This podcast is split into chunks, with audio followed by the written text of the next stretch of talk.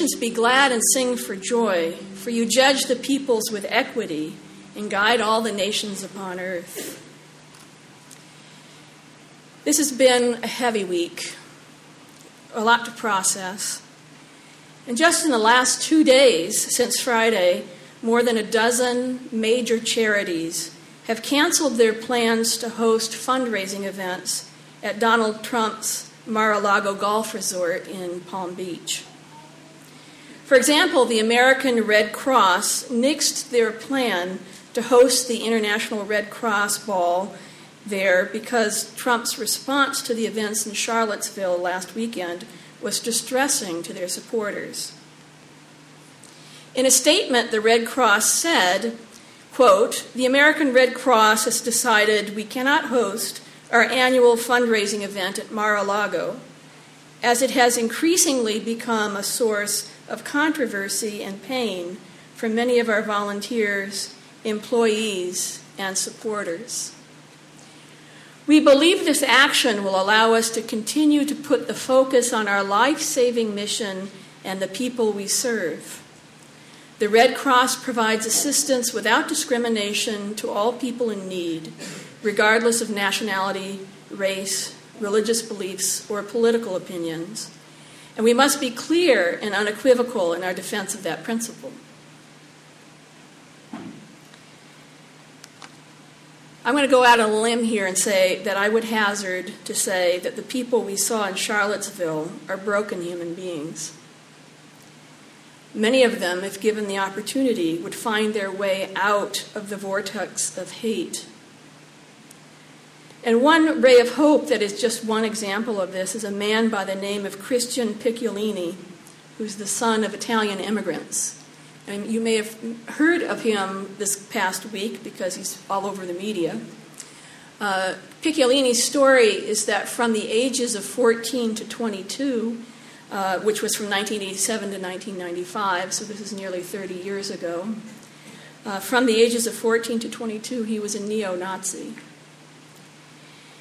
In 2011, Picciolini founded a nonprofit called Life After Hate and he is busy de radicalizing white supremacists. Now, Picciolini says that they used to get uh, an average of two referrals per week uh, before the November elections. But since our presidential election in November, now there's more like uh, five referrals per week. Just last Friday, at the same moment when the charities were canceling fundraisers at that Trump property, Picciolini accompanied a former skinhead to get the swastika tattoos removed from his face. According to Picciolini, what happened last weekend was only a matter of time. He says of the white supremacists, nine out of ten, nine times out of ten, uh, they're never, uh, they've never had a meaningful interaction or dialogue with the people they hate. They hate other people because they hate themselves. From his book called Long Walk to Freedom, Nelson Mandela wrote this No one is born hating another person because of the color of his skin, or his background, or his religion. People must learn to hate, and if they can learn to hate, they can be taught to love. For love comes more naturally to the human heart than its opposite. So, what are the readings for today?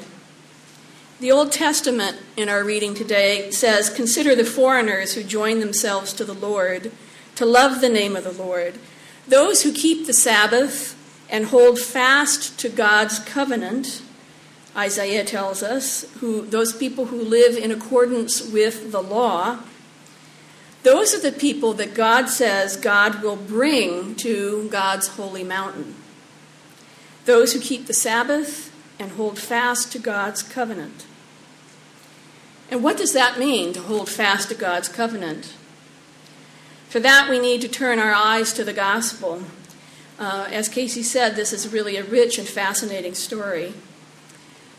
If we look at the gospel story, we understand that for us as Christians in the 21st century, it's easy to say yes.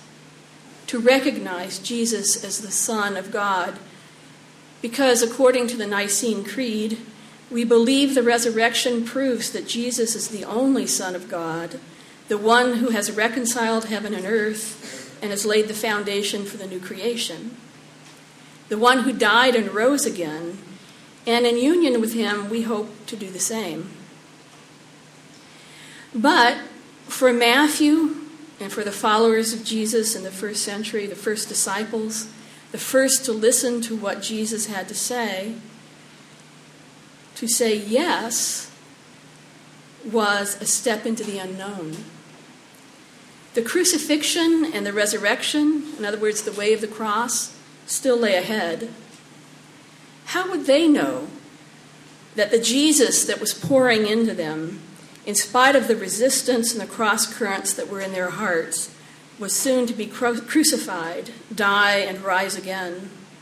All of this lay ahead in the future. So, what caused the first disciples to say yes to Jesus? To explore that question, I'd like to look at the woman in the gospel today because she says yes to our Lord. To fill in a bit of the background, and it might be obvious, uh, the Canaanites lived in the ancient land of Phoenicia, northwest of Galilee, and were ancient enemies of the people of Israel. They're also known, uh, according to the gospel, as Gentiles. They had been at odds with each other for centuries. So there's something very striking in the story to begin with, because she approaches Jesus and his disciples even in spite of this ancient animosity.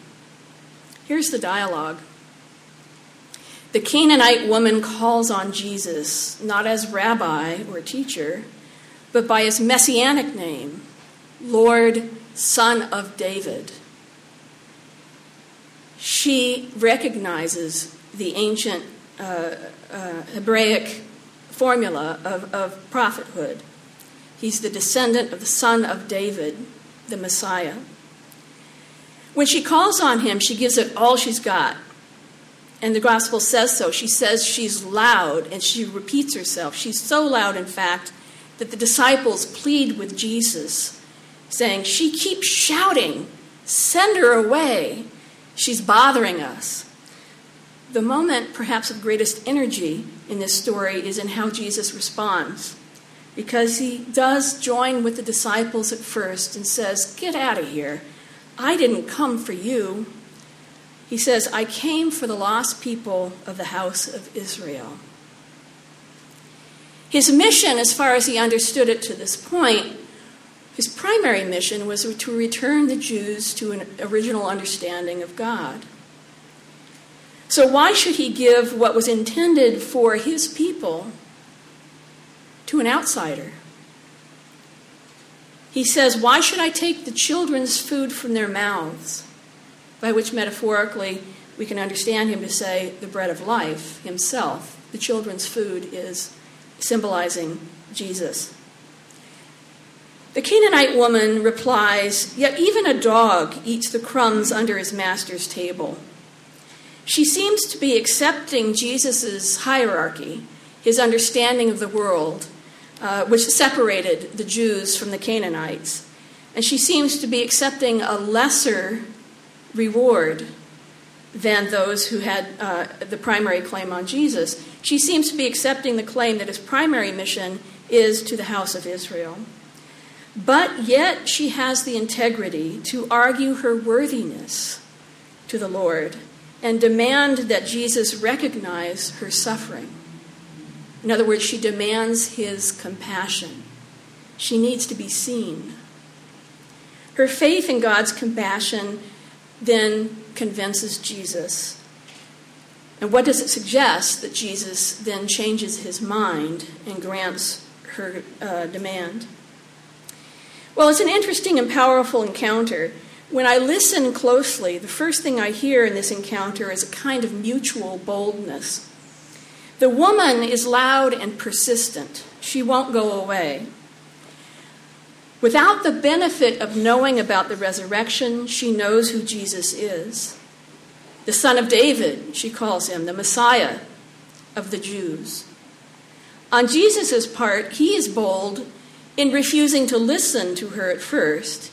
He's bold in how he rejects her. He says, You're foreign, you're alien, you're not my people. Why should I interact with you? I came to return the Jews to a right understanding of God and to be the new covenant.